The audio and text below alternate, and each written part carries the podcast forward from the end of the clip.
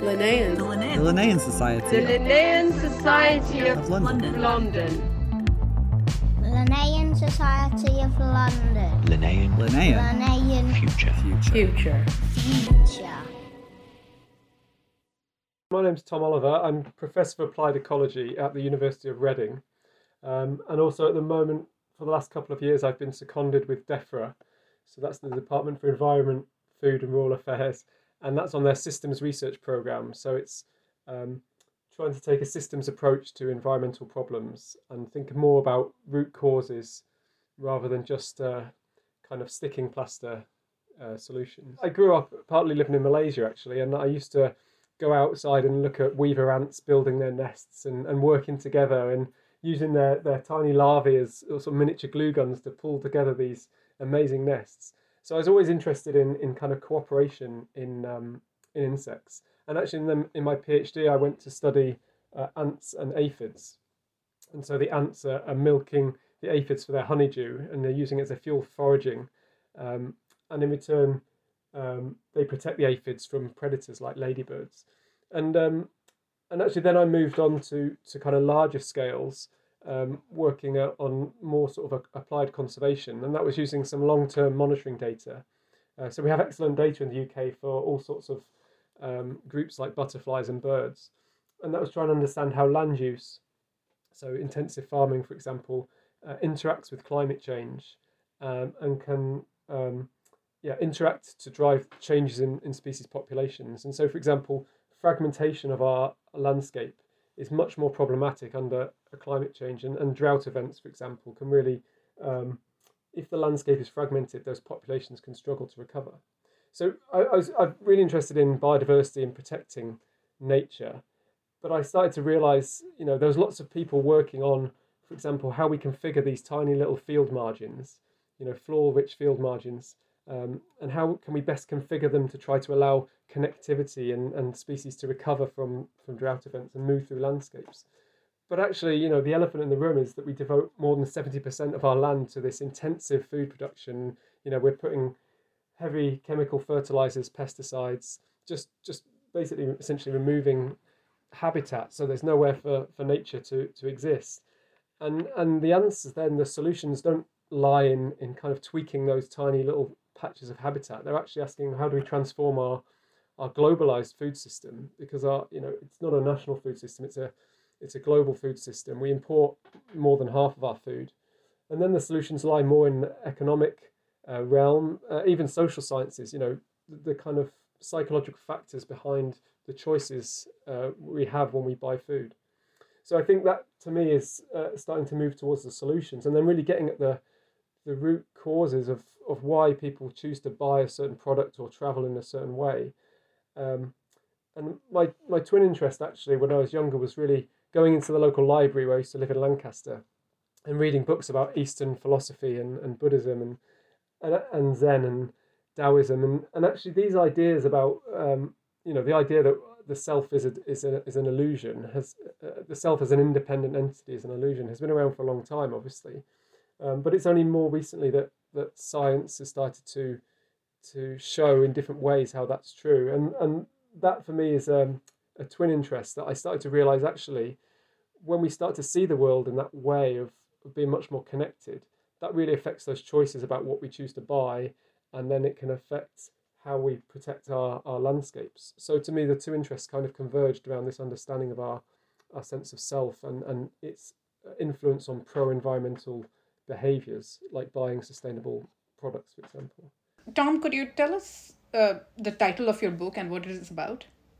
Yeah, sure. Um, so the book is called The Self Delusion uh, The Surprising Science of uh, How We Are Connected to Each Other in the Natural World. And yeah, the, the, the, focus is some of the things we've talked about is, is, is trying to get at um, looking at the science between our, our, physical bodies, you know, how we're made of uh, cells, many cells which are comprised of bacteria. The, the cells in our body are, are constantly turning over and, and um, so actually our, our physical uh, bodies are just you know built from material scavenged from uh, from from around us and that, actually those those cells those atoms in those cells come from other organisms that were once alive dinosaurs and plants so our, our body is kind of recycled material and the DNA is building that body.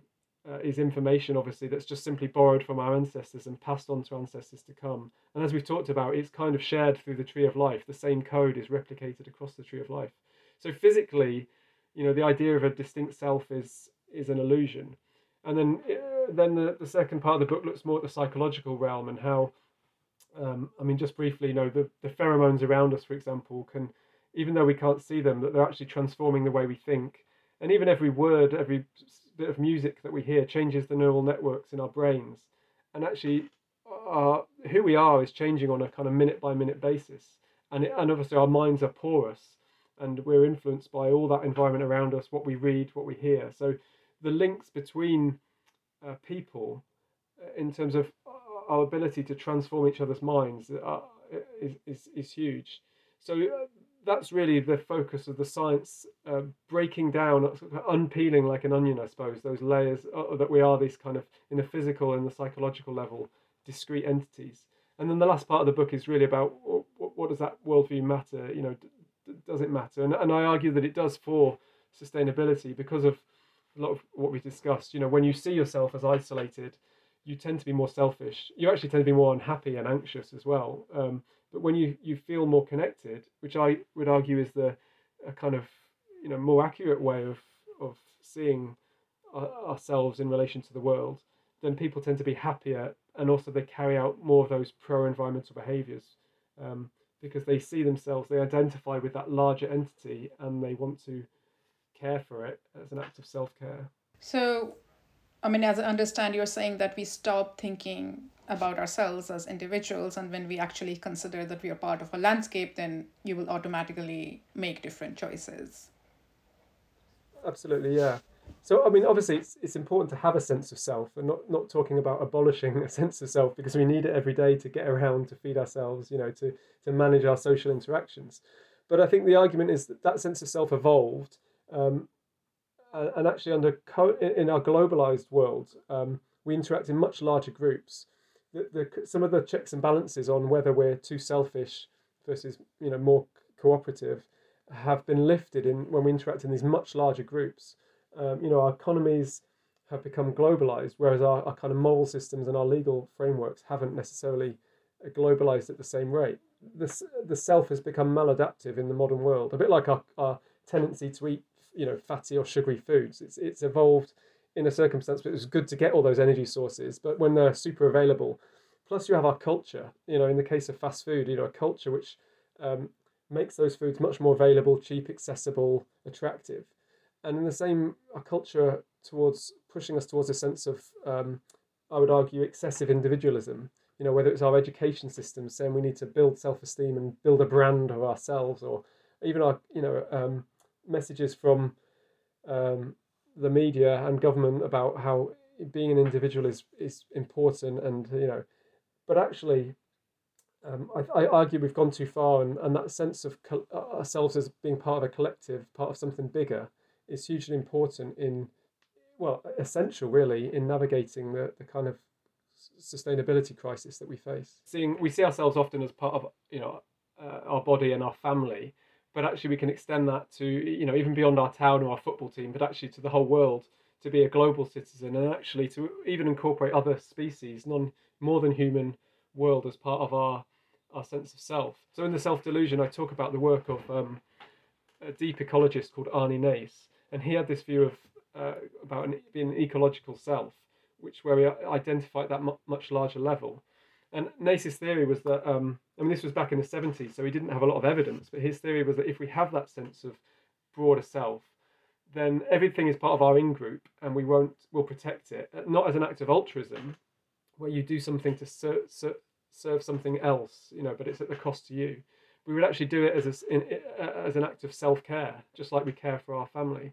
And actually, you know, environmental psychology in recent decades has proven Nace right that when people do have that sense of broader identity. They tend to, you know, recycle more. They purchase sustainably. They're more likely to be part of um, conservation groups. So it really does follow that that sense of um, shared identity is actually leading to more pro-environmental behaviours. And for me, that's a key um, way forward in terms of not further exacerbating our kind of atomistic worldview and, and uh, but actually trying to create a more sense of um, shared collective identity.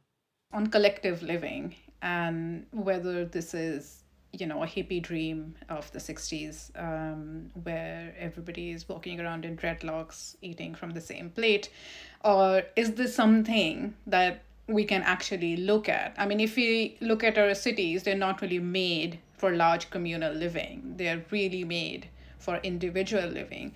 So did you come across examples of collective existence among uh, groups in other regions? And if yes i mean what could we learn from them? Things like you know working together on collective farming or outdoor community pursuits. You know they both address them the, the environmental uh, damage that we've caused because a lot of these you know small community farms can be much more biodiverse.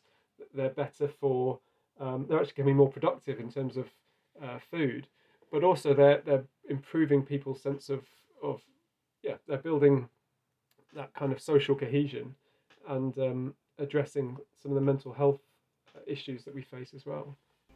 Well within us we had larger families. In asia we still have joint housing. Um, we all live in kind of collective spaces. And then against that we have modern urban space design which kind of is built for the individual or is being built more and more for the for the individual. And we see that in offices as well. So historically what ha- what are the forces that have compelled us to separate? Yeah, I I think it's um, I mean there's there's some studies that show that individualistic practices and values have increased in many countries over over the last 50 years. In fact, the majority of countries have shown increases in these metrics, and the, the practices are things like living the tendency to live alone uh, or in smaller smaller family units, um, and yeah, the the kind of loss of communal spaces is is hugely problematic as well. Um, I think the drivers are, are the, the excessive focus on the kind of, you know, the individual as being hugely important and the unit that, that we should focus on, as opposed to much more on kind of communal um, elements of of identity. It's very damaging that, that we're losing these communal spaces. And also, if you think about the way people deal with environmental problems like air quality, um, there's there is a dangerous ten, a trend sorry towards um, kind of personal adaptation. You know, so the air quality is bad outside. Well, you you pay for some super air conditioning system, which means that it, it purifies the air in your apartment block. And obviously, that is, leads to massive inequality in the environmental impacts because not everyone can afford those types of systems. But also, then you know, if your air is clean, you have less incentive, and especially if you're very rich and tend to have more leverage in the political system and the whole economic system, you know, you might put less focus on now pushing for cleaner air and, and less pollution at, the, at, at source because you have this kind of ad personal adaptation. So I think you know it, it's clear that um, isolated approach to family units and, and identity can be can lead to exacerbating environmental inequality as well. Yeah, that's a good point. I mean, I come from India, which has notoriously bad air quality. And one of the worst examples, one of the worst habits that I have come across is how rich people have cars and now they have car air purifiers. So you're basically driving around in a machine that is causing the problem, but you're trying to solve the problem in your car. And that to me is the is the whole planet in a snapshot. This I think this idea that we can hermetically seal ourselves comes from uh, you know this idea that we are sovereign entities and the boundary is, is, is solid. But actually, when you start to kind of understand that you know, and I say understand because I actually, when you look at the science and uh, as I talked about, the, this kind of the idea that we're individuals is an illusion, then it, you can kind of see that that approach for managing society is also massively flawed as well. There was one thing that you touched upon briefly that I wanted to ask you about is consumption. And um, our consumptive choices have a big footprint. And this is what the system gives us right now most of the choices that we have are damaging to the environment in some way whether we are buying you know ready-made food whether we are um, driving cars i mean these are most accessible So, how do we get the current system to work for the planet? You know, like how we say, don't be angry at the person who's buying the plastic clad vegetable, be angry at the system because that person is probably worked three jobs and has no time or has, you know, kids and very little money. So, can living in larger communities or can communal living bring in a radically new consumption habits? Yeah, I, I think it's a fair point that um, how much the, the system around us, the institutions, constrain our, our, our, our individual choices to, to, um, to be able to be sustainable. Um, and I struggle with this a lot myself about you know the, the degree to which we should be trying to change um, interventions at the level of, of the system, what you might say, the kind of institutions, on the level of the individual. And obviously, I, I think it's of course both. Um, I mean, but let me give you an example because it's easy to um, focus on one level and think that that's the, the, the, way to go. So if you think about cycling in cities, um, um, there was someone from the behavioural insights team which which gave a, uh, talked about a model which um, called ISM model, individual social material, the level at which you can think about different interventions. And his argument was that actually you can give people posters about sort of being a cycling hero and you know trying to change uh, motivation and behaviors but then he showed a picture of a really busy three lane you know street in a city with lots of cars very dangerous to cycle and his and then he showed a picture of a, a city which had a dedicated cycle lanes much more safer and open so his point was you know if you actually change the material the institutional uh, the structure of the city you can allow the cycling which is a fair point. So he was saying, well, it's more that material level than the individual. But actually, if you think, well, how did that city change come about? How why did they build the cycle lanes and you know, invest in that? And actually, it was probably individuals lobbying their MPs, people in government actually having a transformation in mindset around the importance of of um, you know renewable, uh, um, safer transport on bikes as opposed to cars. So actually, underneath that, underneath the institutional change, has been a, a, change in mindset and worldview. So now you're back to the individual level again. So you can kind of keep going around. It's sort of chicken and egg. Um, but for me, yeah, the the the our you know these institutions are made up by our collective worldviews. Our whole philosophical and, and political outlook can change when we interact with others more in a more kind of cooperative communal way and that's uh, less of a, a, a, a, philosophy which is putting the individual as being supreme, and actually that that political element then cascades upwards if we can create those changes to, to, to lead to a much more um, fairer system which addresses inequality and which has a focus on um, protecting individuals on the other side of the world and protecting species as well. Creating those environments in which people feel more connected to each other and the, the, the potential for it to cascade upwards to lead to political change as well.